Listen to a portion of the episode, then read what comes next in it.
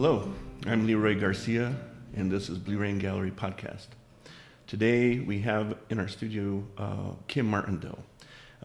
Kim Martindale, I've known him for 15-20 years or so. He's been a producer of many art shows throughout the country, coast to coast, you could say. He's a passionate collector and an art collector himself. Indeed. So, yeah. Welcome, Kim. Great to be here, Leroy. Thanks for inviting me. So tell us a little bit about who you are, where you came from, and then let's get into some of your accomplishments in life. You gave me a list, so we're going to see if you remember all that stuff. So go ahead. Well, I've always been a collector. From the earliest moments of my life, I think I picked up any stone that had a point on it, and it was my arrowhead, and I'd share it with people when I was like 2, 3. By the time I was 6, I called my room the Kimrarium Museum, and I had little shelves and all kinds of collections, from shells to whatever I could find, really. And that really developed then into interest in American Indian art. And I did draw and paint in high school, all my life through college. And so that really took me more into the fine art world as well. And so I've really been a collector of indigenous material from all over the world and fine art. But really my two emphases, I would say, are American Indian, or First Nation of Canada and the US, and then down into Latin America, and then to Asia, because I spent some time living in Japan and China and learning about their art cultures and their culture and languages. And so it's really broadened my horizons to kind of be more international and reflect back on American Indian art. And it's really brought me to the place that I really feel that American Indian art holds up against any art form in the world. And the historic material has a certain strength to it, an inner strength. And what's being done today in the contemporary world, and actually was started back in the 60s with Fritz Scholder and the whole school here in Santa Fe, and the movements that were started here and then have continued. And I think there's just so many amazing contemporary artists today. So it's exciting to be part of this movement at this time. Well, that's wonderful. So as I mentioned in the intro, you've been a producer of art shows across the country. The more famous one that I'm familiar with is the LA Art Show. Tell us about how you got into that exhibition business, and tell us about the journey you've had in producing these shows. Well, when I moved to California from Massachusetts, I'd lived my childhood in Canada and then to the East Coast and then back to California. And when I came to California, I actually discovered that there were shows that were dedicated to American Indian art. And these shows were more about historic material or contemporary pottery, jewelry, Navajo textiles, baskets, that type of material. And there were several of them in Los Angeles, and we had moved to Santa Barbara, California, and my parents were kind enough, luckily, because of my strong passion and desire and push, they would take me down to these shows in Los Angeles. And so I was just 12 or 13 at the time, and got to start to get to know dealers and collectors at these shows. And one of them, named Don Bennett, took me kind of under his wing and said, "You really like this stuff?" And I said, "Yeah, I love this stuff." And he goes, "Well, then you're on the wrong side of the table. Get on this side and start folding rugs." And he goes, "Well, this is how you fold a Navajo rug," which there is actually a special way to fold a Navajo rug. And so I folded rugs all day long because my parents would leave me at the show and then come back and pick me up. And when they came back, they were like, "God, this is great, Kim. Like, you're starting to meet people."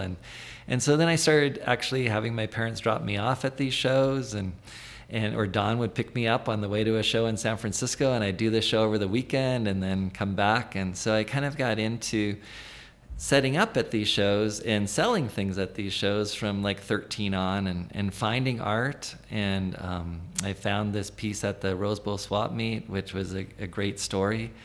And then by the time I was 16, I had been going to these shows and looking for art and buying and selling for 3 years, which is pretty amazing at 13 to 16. Yes. Yeah. But at that point there was SWAIA Indian Market here in Santa Fe in the summertime, and a lot of people that dealt in historic material would get together and deal out of La Posada Hotel. And it was kind of, and Don Bennett thought, well, instead of like us out of hotel rooms, let's actually get together and do a show. So there was the first antique American Indian show in Santa Fe, and really first historic or antique Indian show anywhere in the world was here in Santa Fe. And I was 16 years old, so that's about 44 years ago now. And that was the first show that I was involved in. That show was more setting up tables, drawing, signs like here's the entrance or whatever, taking tickets. But then within about 2 years, by the time I was like 17, just turning 18, Don was like, why don't you run this show? And so I started running that show, and then a few years later evolved it into an ethnographic show and then an Old West show. So there was 3 shows back to back, and then a few years later it was up to San Francisco for a show that I still do in Marin County, which I've moved into San Francisco now in conjunction with a tribal and textile art show there. But that show I've done now for 38 years. In San Francisco, and moved it to Marin for many of those years. But that was out of the San Francisco one. A curator at the California Academy of Science was getting a large collection and said, how do we promote this? And I said, well, maybe a good way is to do a show up there, and you could do a display of the collection you're getting from the museum. And so he did that. We did that together, and that was the birth of the second show for historic material. And then since then I've done shows throughout the country, the East Coast, other shows in California with contemporary material and historic material. And then I was fortunate enough about 27 years ago to be part of a pool that FADA, Fine Art Dealers Association, was looking at to become the director and producer of a show in Los Angeles for fine art. And at that point, it was really more about historic fine art, California plein air and regional material.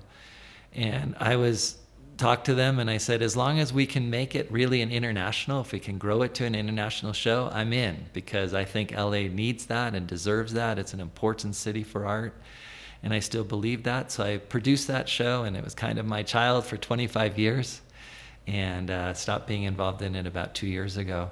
And now involved in some things here in Santa Fe. So, well, what I liked and appreciated about the LA Art Show, once you moved to the convention center, I noticed it got bigger and bigger and bigger, and also more interactive with international artists. I mean, you brought in huge Chinese exhibits and things. Those are really fun to see and participate in. Yeah, thanks. Because really my feeling about art is that there are specialties, and I think that that's great to do specialty shows. In fact, I'm working on a specialty show, but I think one of the things that a lot of people miss in art is that they only look at certain types. And I think like there's a whole world of Asian ink painting, Chinese, Japanese, Korean ink painting that a lot of people in the Western world don't even know about, really. And there's that type of art all around the world, like Aboriginal work in Australia, what's happening in Africa at present. And I think that people should look broader than a lot of times that the art world focuses on.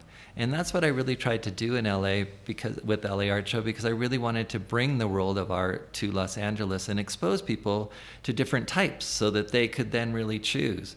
And out of that world, one of my favorites, obviously, from what we've been talking about, is American Indian and First Nation work from Canada. And I think that work has started to finally really kind of catch hold in a greater way, with it becoming an exhibition at the Metropolitan Museum as the first American art.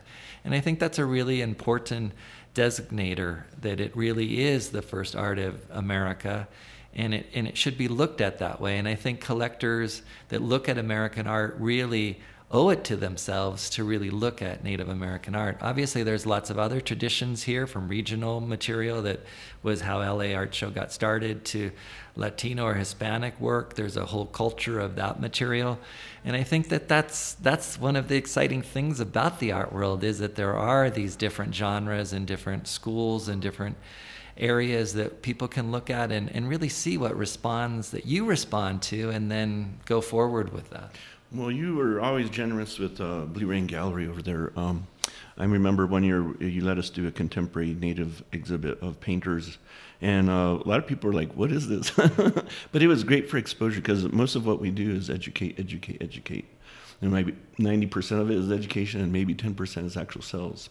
But that was important, and for exposure for these younger artists that we have. And I was so excited that you were willing to do it, because I know it's a big effort for you to bring all that artwork there and expose people to it. But I was really pleased with that exhibit that year. And then on from there, I mean, one year we had Tony Abeta come out and paint a mural. And I just think that, and it was something that, even one year I did an exhibition of Germantown textiles, 1870 to 1900. And to me, they are the first modern art created in America, with the color palettes that are used in it, the design patterns, the contrasting colors. And a lot of people that walked through that booth were just like, oh, these must be, in the last 20, 30 years they're so bright, and the color contrasts and all of that. And when you said to them, no, that was actually made in 1880, more than 100 years ago, people were shocked that that type of work was even being done or created, that there was this group of artists in the United States doing something like that. Yeah, I appreciated that exhibit. That was fun. So what are you doing now? Let's talk about the new IC22.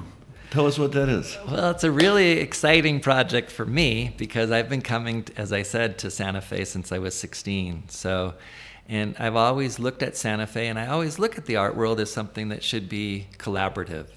And I did something somewhat similar in Los Angeles with the Getty and many other organizations. Ron Hartwig was my co-chair. And it was called LA Arts Month. And this is IC22, which is Indigenous Celebration. And it's New Mexico oriented in 2022, and we hope it will actually continue into 23, 24, and onward. But 22 is an amazing year for New Mexico. From the museum exhibitions to SWAIA Centennial, to even little things like La Fonda Hotel turning 100 years old, to the SAR, to IAIA, are all anniversary years for them. And so it's just, and actually COVID has helped create some of this, because there were going to be some openings of like the Balzer Pavilion and Bosque Redondo that was going to be done in an earlier year. And because of COVID, things have been delayed. And so 2022 is kind of 3 years put into one of amazing Indigenous art projects, from museums to SWAIA turning the 100, to new projects with SWAIA that we're going to hopefully set a platform for SWAIA to go to expand the next 100 years and take Indigenous American and U.S. and First Nation Canadian art to whole new levels and really do new programming. But the exciting thing is really getting all of these art organizations, from more grassroots like Vital Spaces to all the museums in Santa Fe, to all of these other large gatherings that happen, from Spanish Market, Folk Art Market, Indian Market, to the galleries that are here, to have everyone working together and showcasing Indigenous art, which it is time in the world of art for people to look towards Indigenous art of the US and Canada, because it is so important, and there are amazing artists. And I think that we're starting to see that, which is exciting, and other places around Canada. Definitely Canada's embraced it more than the US, but even in the US, more museums are starting to do that and collect it and do shows on it. And Santa Fe, really, from my opinion, of traveling the whole world, but coming to Santa Fe for almost every year for the last 44 years, is the heartbeat of that. It's the hub. It is. It's the hub. For sure. Well, I'm really happy about this. Who are some of the major players that are working with you on this? So we have, from the Museum Foundation to all the museums, because they're having a great group of shows. Well, the foundation has the Vladim opening up, right? They have the Vladim Contemporary, which will be in August. They have a pottery exhibition that they're doing with SAR's collection, which is probably one of the greatest historic art pottery collections in the world. and they're putting that on. Here Now and Always, which was an exhibition that they had before, they're redoing that and relaunching that pavilion, which is great because it really speaks to the historic past and into the future.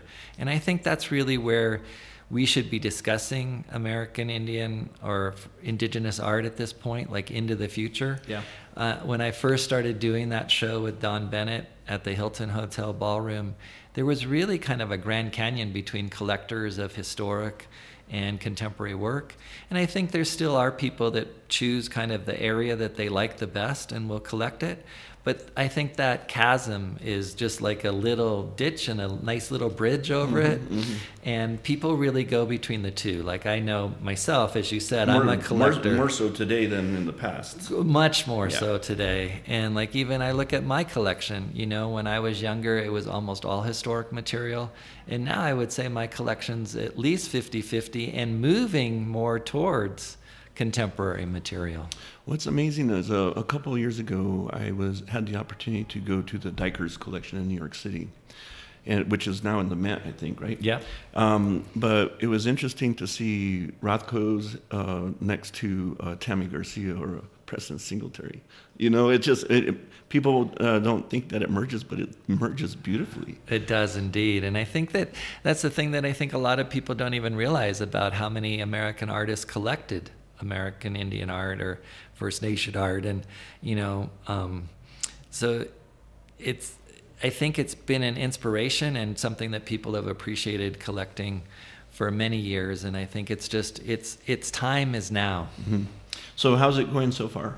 So far we had at our last meeting, which our second meeting for IC22, we had 40 organizations, all art organizations from small organizations to the largest. The state is getting involved. The city is really involved of Santa Fe. We're hoping to take it to Albuquerque and other cities around New Mexico as well to invite everybody, because it really is New Mexico as a whole, you know, up to Taos. Santa Fe's the hub, but I think Albuquerque's definitely doing some exciting programming and other cities in New Mexico as well.